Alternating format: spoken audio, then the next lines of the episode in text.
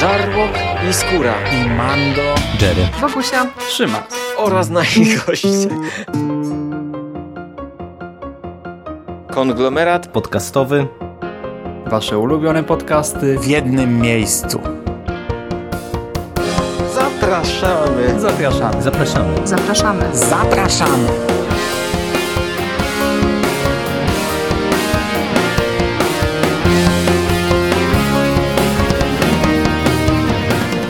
Witam Was, kochani, bardzo serdecznie w kolejnym odcinku Konglomeratu Podcastowego.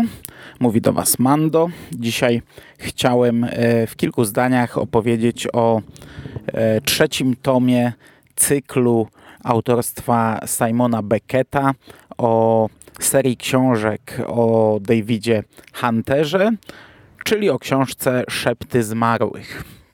Ja ten cykl zacząłem prawie rok temu, jesienią dwa tysiące osiemnastego roku, e, spróbowałem pierwszy tom, bardzo mi się spodobał, przesłuchałem go w jeden dzień, kilka dni później od razu łyknąłem tom drugi, e, w ciągu kilku dni zaserwowałem dwa podcasty i, no i na rok odłożyłem go gdzieś na bok. E, ja wiem, że dużo cykli książkowych pozaczynałem. E, zacząłem Dune z, z założeniem takim, że przeczytam całą Dune. E, skończyłem na dwóch tomach. Zacząłem Nekroskop również z silnym postanowieniem przeczytania całego Nekroskopu. E, skończyłem na razie na trzech tomach. Do wszystkiego kiedyś wrócę, tylko że jakoś tak ciężko mi się zebrać. Natomiast e, Simon Beckett czekał rok, ponieważ z tego co pamiętam, tak jak pierwszy tom podobał mi się bardzo, tak drugi tom, chociaż też podobał mi się, to z tego co pamiętam był już trochę przekombinowany ten cały końcowy twist z mordercą.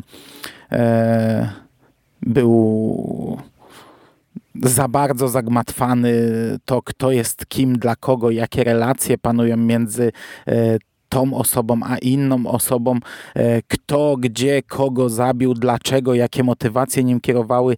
E, trochę było takie, e, nie bardzo mi podeszło, no i jako że przesłuchałem dwa tomy w zasadzie w ciągu, to po tym drugim czułem lekkie zmęczenie, odłożyłem cykl na rok. Teraz mam taki okres, że trochę trudniej będzie mi hurtowo oglądać seriale, natomiast trochę łatwiej znów słuchać audiobooki i znów przeprosiłem się z audiobookami.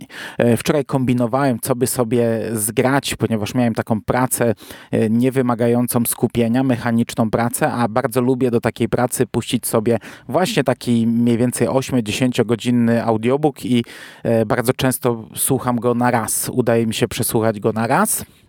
W tym przypadku właśnie tak było. Dzisiaj przesłuchałem sobie na raz, robiłem notatki na bieżąco i te notatki zostawiłem w pracy, także mówię e, totalnie na żywca, bez e, żadnych notatek i bez żadnego planu. Jak już powiedziałem, słuchałem tej książki, ponieważ jest ona dostępna między innymi w sklepie audioteka kropka pe el, podlinkuję jak zawsze pod odcinkiem. E, czyta ją Filip Kosior i jest to ciekawa interpretacja, fajna. Ja na pewno słuchałem już dużo książek w jego wykonaniu, bo on czyta sporo właśnie kryminałów. Także już na wstępie polecam, żeby zapoznać się w takiej formie, przy czym z tego co widziałem wczoraj pierwszy tom z niewiadomych powodów zniknął z audioteki, natomiast czwartego tomu nie ma w wersji audio, więc pewnie teraz znów zaserwuję sobie dłuższą przerwę, aż nie uda mi się przeczytać go normalnie w papierze czy też w e-booku, bo piąty tom w audio jest dostępny. Okej, okay. Drugi tom zakończył się cliffhangerem. David Hunter został bardzo poważnie ranny. W zasadzie żegnamy się z nim, gdy leży na podłodze umierający. Trzeci tom nie jest bezpośrednią kontynuacją. Akcja trzeciego tomu rozgrywa się rok później. Zostajemy wrzuceni od razu w nową sytuację, ale echa tego, co wydarzyło się w finale drugiego tomu, cały czas wybrzmiewają. I to jest w sumie fajne, bo ja się obawiałem, że te książki będą ze sobą połączone, powiązane, że to będzie bezpośrednia kontynuacja. Nie, to jest dobrze zrobione. Co prawda uważam, że drugi tom, teraz tym bardziej uważam, że w sumie kończył się słabo. Ale w trzecim tomie bardzo fajnie pociągnięto to dalej. Tak jak mówię, nie bezpośrednio, tylko mamy, e, minął rok. E, David Hunter cały czas leczy się z tego, z tej rany. Leczy się, to znaczy fizycznie już w zasadzie jest wyleczony, ale leczy się psychicznie. Przez ten rok on nie brał udziału w dochodzeniach. E, w zasadzie zaprzestał pracy na rok.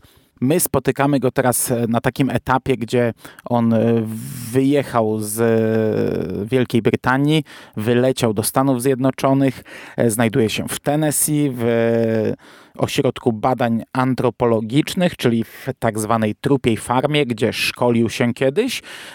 Teraz tam spotyka się ze swoim starym przyjacielem Tomem Liebermanem, jego mentorem, jego nauczycielem z przeszłości. Chce przejść taką jakby terapię, przy czym cały czas boryka się z tym, co wydarzyło się wcześniej.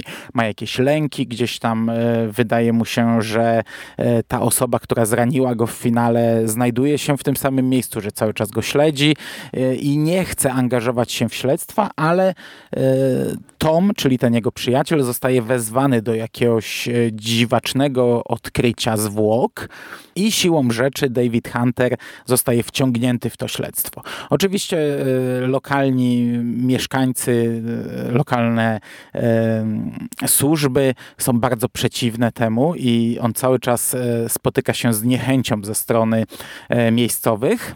To jest, wiecie, na takiej zasadzie jak w filmach często F B I i policja, to tutaj mamy konflikt na zasadzie my tutaj Amerykanie i jakiś Brytol, który przyjechał i nam się wchrzania w nasze śledztwo.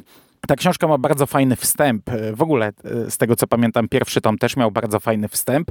Tutaj mamy taką króciutką historię jakiegoś dentysty, zakończoną tym, że dentysta spada z drabiny, a potem ląduje właśnie na farmie, gdzie przebywa do dzisiaj. I, i e, nasi bohaterowie e, oglądają jego zwłoki.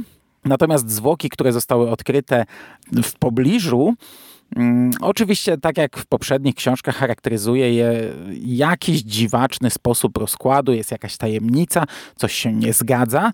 Nasi bohaterowie znajdują na miejscu wydarzeń odcisk palca, przyporządkowują go do danej osoby, ale okazuje się, że jest to seryjny morderca, który postanowił wprowadzić w życie jakiś plan i w zasadzie codziennie ginie jakaś osoba i wszystko się gmatwa.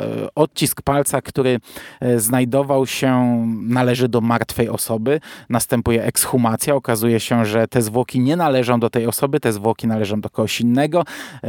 Gdzieś tam na kolejnym miejscu zbrodni znaleziono kolejny odcisk palca. Zaczyna się to wszystko łączyć w taką dziwną siecią, czyli zwłoki, które już znaleziono, ich odcisk palca znaleziono gdzieś tam, a te zwłoki mają już pół roku na przykład i to wszystko jest taką, taką fajną tajemnicą. Cała ta e, główna akcja przeplatana jest takimi przerywnikami. Na początku nie wiemy za bardzo, kto to mówi. E, jakaś osoba, bo, bo cała książka jest pisana w e, pierwszej osobie. David Hunter to opowiada, natomiast te przerywniki są e, napisane w taki sposób, że jakiś bohater mówi do siebie w trzeciej osobie w czasie teraźniejszym. Czyli patrzy tam, idzie gdzieś, wie już co zrobić, sięga po to, myśli, zastanawia się i, i, i tak dalej, i tak dalej.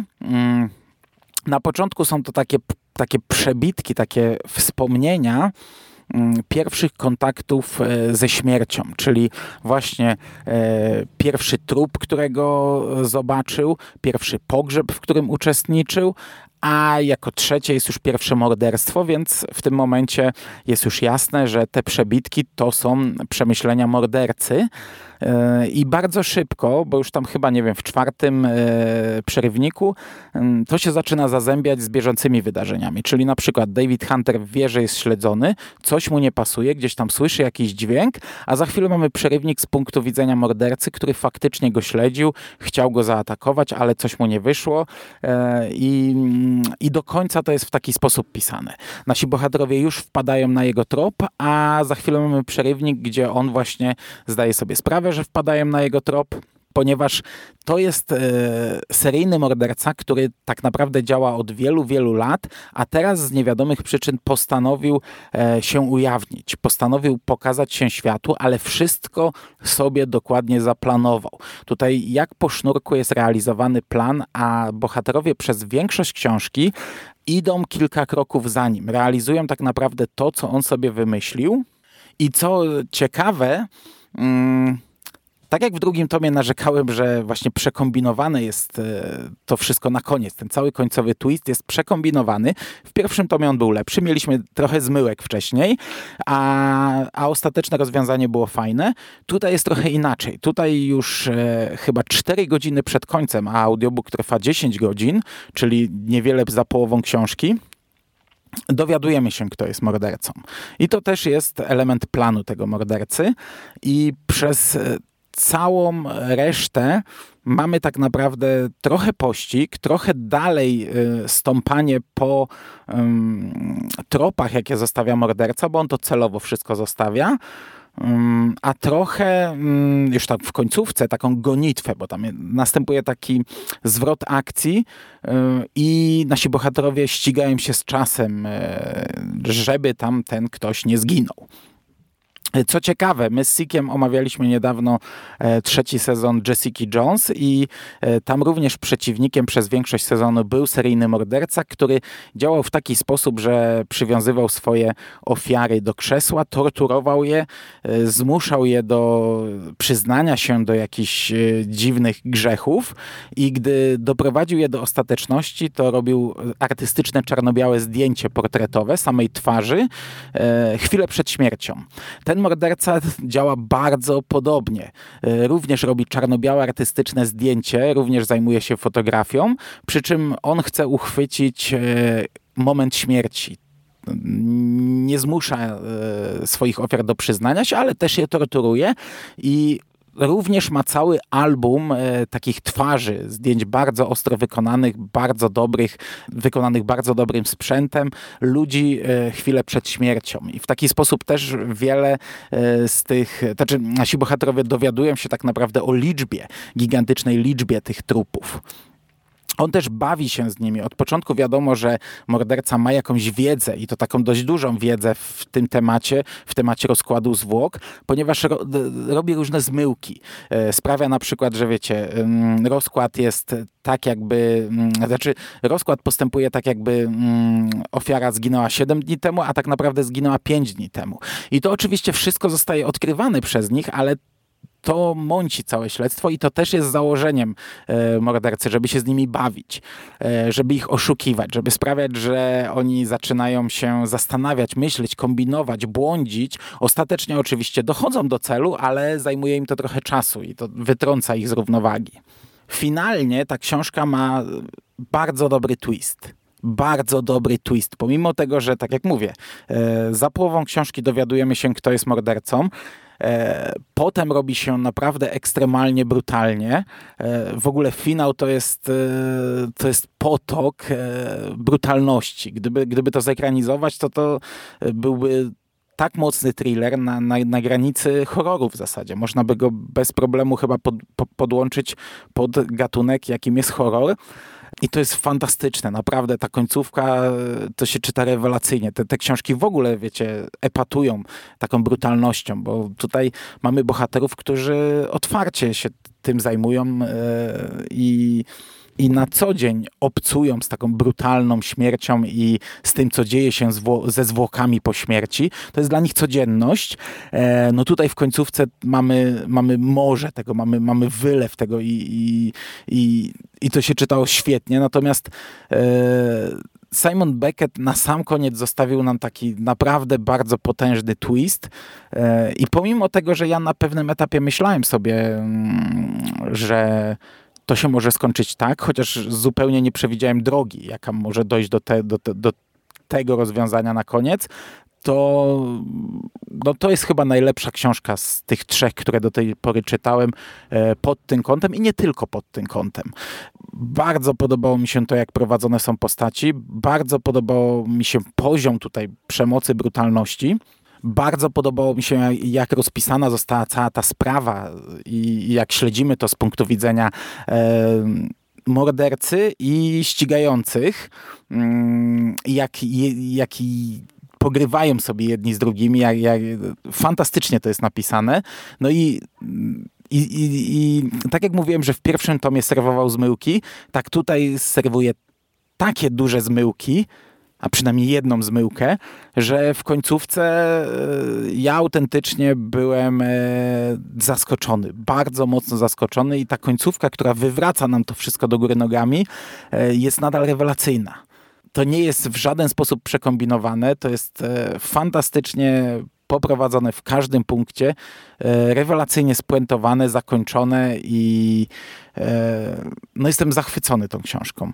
To jest naprawdę najlepsza na razie książka z tego trzyczęściowego cyklu, przy czym e, pomimo tego, że on może nie streszcza wcześniejszych tomów, to raczej powinno się przeczytać dwa pierwsze przed przeczytaniem trzeciej. A, a przynajmniej no, trzeba mieć świadomość, że y, trochę tam spoilerów lekkich dostaniemy. No chociażby to, o czym tutaj mówię, czyli y, to, że David Hunter został bardzo poważnie ranny w finale drugiego tomu, to już jest spoiler, a, a z książki dowiadujemy się, kto go zabił, więc jeśli, znaczy zabił, no kto go e, niemalże śmiertelnie zranił, więc e, jeśli nie chcecie znać takich szczegółów, to warto jednak przeczytać najpierw dwa wcześniejsze tomy, które też są dobrymi książkami. To są naprawdę dobre książki, ale Szepty zmarłych zostawia je daleko w tyle. No chyba, że to po prostu ten rok, który minął, ten, ten, ten odpoczynek od tego pisarza i tego typu literatury sprawił, że ja tak się zachłysnąłem tą książką, ale czytało mi się to naprawdę fantastycznie. Tak jak powiedziałem, nie wiem, kiedy zabiorę się za czwarty tom. Zapewne czeka nas dłuższa przerwa, bo nawet jeśli wrzucę to sobie na czytnik, to, no to nie przeczytam tego w jeden dzień, tak jak, tak jak mam to z audiobookami. To, to będzie raczej kwestia miesięcy, bo, bo ja papierowe książki, znaczy pisane tradycyjnie, wydawane tradycyjnie, czytam dość długo, nie mam kiedy, kiedy do nich usiąść i ewentualnie w pociągu poświęcam im kilkanaście minut dziennie. Ale prędzej czy później na pewno wrócę do tego cyklu, bo na chwilę obecną jeszcze jakoś porządnie się nie zawiodłem. A, a, a raczej trzy razy byłem na tak z, z lekkimi minusami po środku. Okej. Okay. Mam nadzieję, że to wyszło tak, jak chciałem nagrać, że to wyszło sensownie, bo tak jak powiedziałem, mówię dzisiaj zupełnie bez żadnego planu, bez żadnych notatek, bez żadnych punktów. Polecam bardzo. Jeszcze raz przypominam o linku do audioteki. Możecie sobie kliknąć i zaopatrzyć się w tę książkę. Ja natomiast dzisiaj, na dzisiaj kończę. Żegnam się z wami. Dziękuję wam bardzo za uwagę. Trzymajcie się ciepło. Do usłyszenia. Cześć!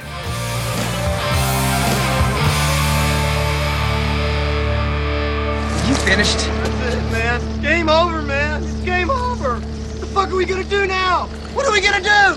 It's over. Nothing is over! Nothing! You just don't turn it off!